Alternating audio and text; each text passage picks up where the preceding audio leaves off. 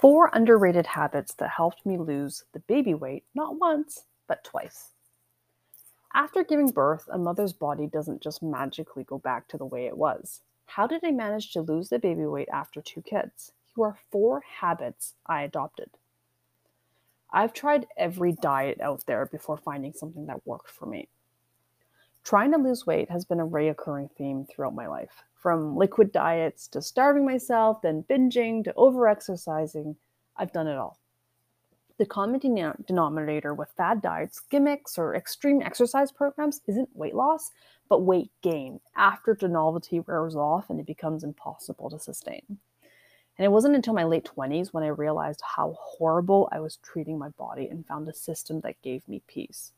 I learned to love my body for the way it is, feeling confident with who I am, where weight loss was a byproduct, not the goal. Permanent weight loss required me to change my mindset about my body, creating realistic habits and adopting them into my daily routine. And most importantly, prioritizing my health above everything else.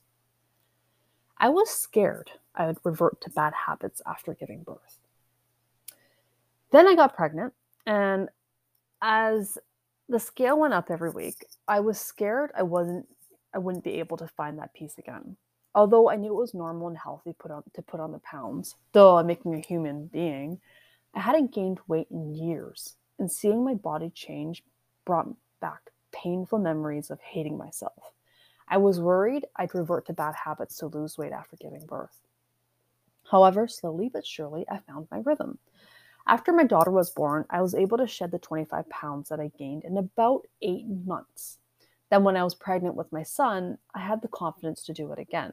When he was born, I adopted the same habits and steadily lost the baby weight. I know breastfeeding moms, I know breastfeeding helps mothers lose the baby weight, but these habits worked for me whether I was breastfeeding or not. I exclusively breastfed my first four or six months, but for my second, I did it for a bit before switching to formula. So, but before I go on, I need to disclose that this is what worked for me and does not provide medical advice. Please, again, please consult your medical and health professional before taking any action based on this information or really anything that you read online or hear online. Number one, the first habit pause for 10 seconds before I eat anything. Okay, as a busy mom, I don't have time to count calories, but I do have time to count to 10. So before eating anything, I would pause for 10 seconds, close my eyes, take a deep breath, and ask myself a series of questions. First one, are you hungry? And if my answer is yes, then I'd, I'd eat. Simple as that. If my answer was a no, then I'd ask myself more questions. Why do you want to eat? How are you currently feeling? How would whatever you want taste? Imagine eating it. How would you feel after? And often when I was itching to have a treat, I wasn't actually hungry. I was either feeling bored, overwhelmed, stressed, or anxious and wanted a little pick me up. Giving myself 10 seconds helped me kick unnecessary snacking to the curb. And learning to be mindful of my hunger and full cues was a significant part of my recovery from my battle of, with emotional eating. It stops me from binging on snacks and prevents me from becoming ravenous and then overeating at mealtime. So I eat when I need to, not when I want to. Number two, unintentionally started intermittent fasting. Okay, because I was paying attention to my hunger and full cues, I started eating within a dedicated time frame. This is also known as intermittent fasting. In addition to helping with weight loss by improving metabolism, intermittent fasting has been shown to lower the risk for cancer and enhance brain function by clearing out toxins and damaged cells, as well as improve arithmic, arith, ah, uh, ah, arthritic pain and asthma by reducing inflammation. I've never been a breakfast person um, because I'm not because I'm not hungry when I wake up. I'm more thirsty than hungry. Therefore, my breakfast consists of usually three cups of each liquid one cup of warm water, one cup of black coffee, and green tea, or whatever tea I can get my hands on. And I sip these while my kids eat breakfast. By the time I've made my second or third trip to the bathroom, it's usually around 10 or 11 a.m., and it's time for my first meal of the day. Um, Our kids usually go to bed around 8 p.m., so we typically eat dinner at 5 p.m. or even earlier.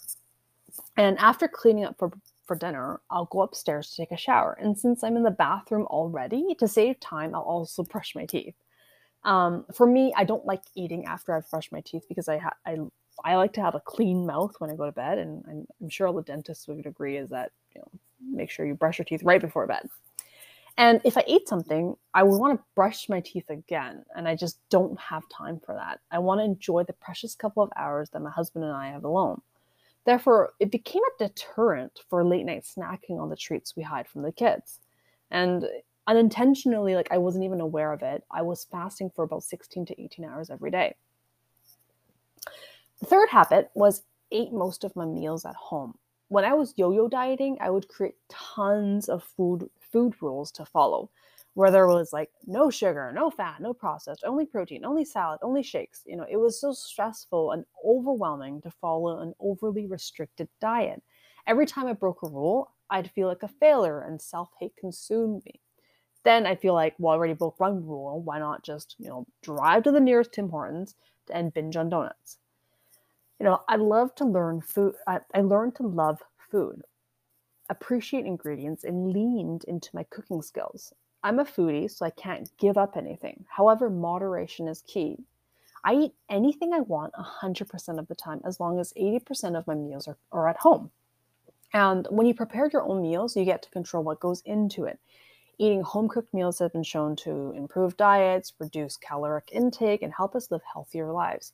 Um, I actually wrote an entire article um, on how to cook so you'll actually eat at home because most people, what they do is they'll buy groceries and then the groceries just kind of sit in the fridge or the pantry and then they just don't think of cooking. You know, they're they run out of time or they kind of just feel like getting takeout or cravings take over. Um, so check out that article. Anyway, since I was skipping breakfast and not snacking much, I only had to prepare two meals a day, and I could get away with cooking only one of them. My lunch is like quote unquote fast food, but really isn't. it's quick to prepare. Lunch is typically like yogurt or cheese, some nuts and seeds, and fruit. And if I'm extra ravenous, I'll have a spoonful of natural peanut butter or some liver pate on a multigrain cracker.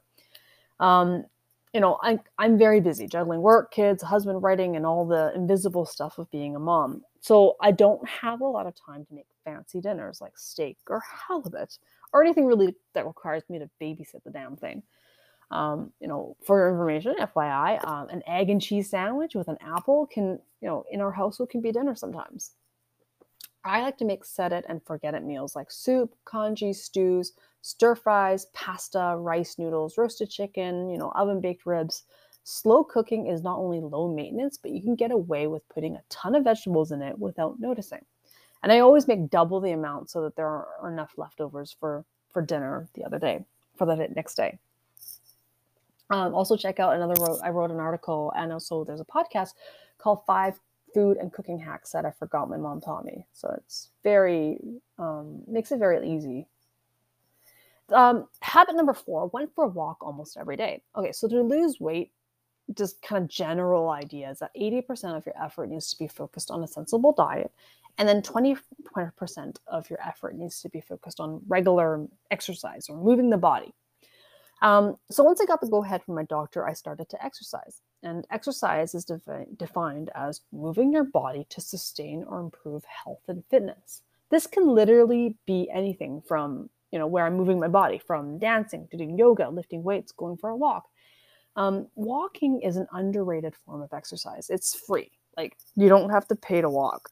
Um, it doesn't require any equipment. You know, you don't need a bike or you don't need a helmet or really in, any instructions and can be done at any time of the day at any t- any place by yourself with your baby with the whole family with friends anyone like you can just pick up and go and so i did a lot of walking because it gets us out of the house breaks the day up helps the kids let off steam um, i think our stroller has probably accumulative accumulated enough mileage for a round trip to italy we walked to the park, to the playground, to the track, to the store for bread, to the library, to the ice cream shop to get hot chocolate, everywhere we can think of. We just walked.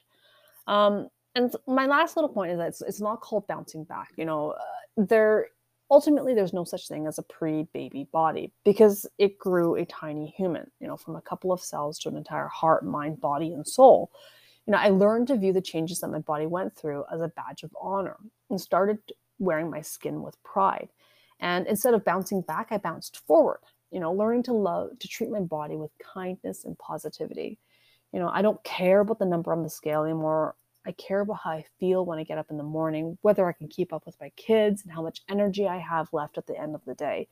You know, I, I love my body because they gave me, it gave me my kids. And I love my kids because they make me want to love my body.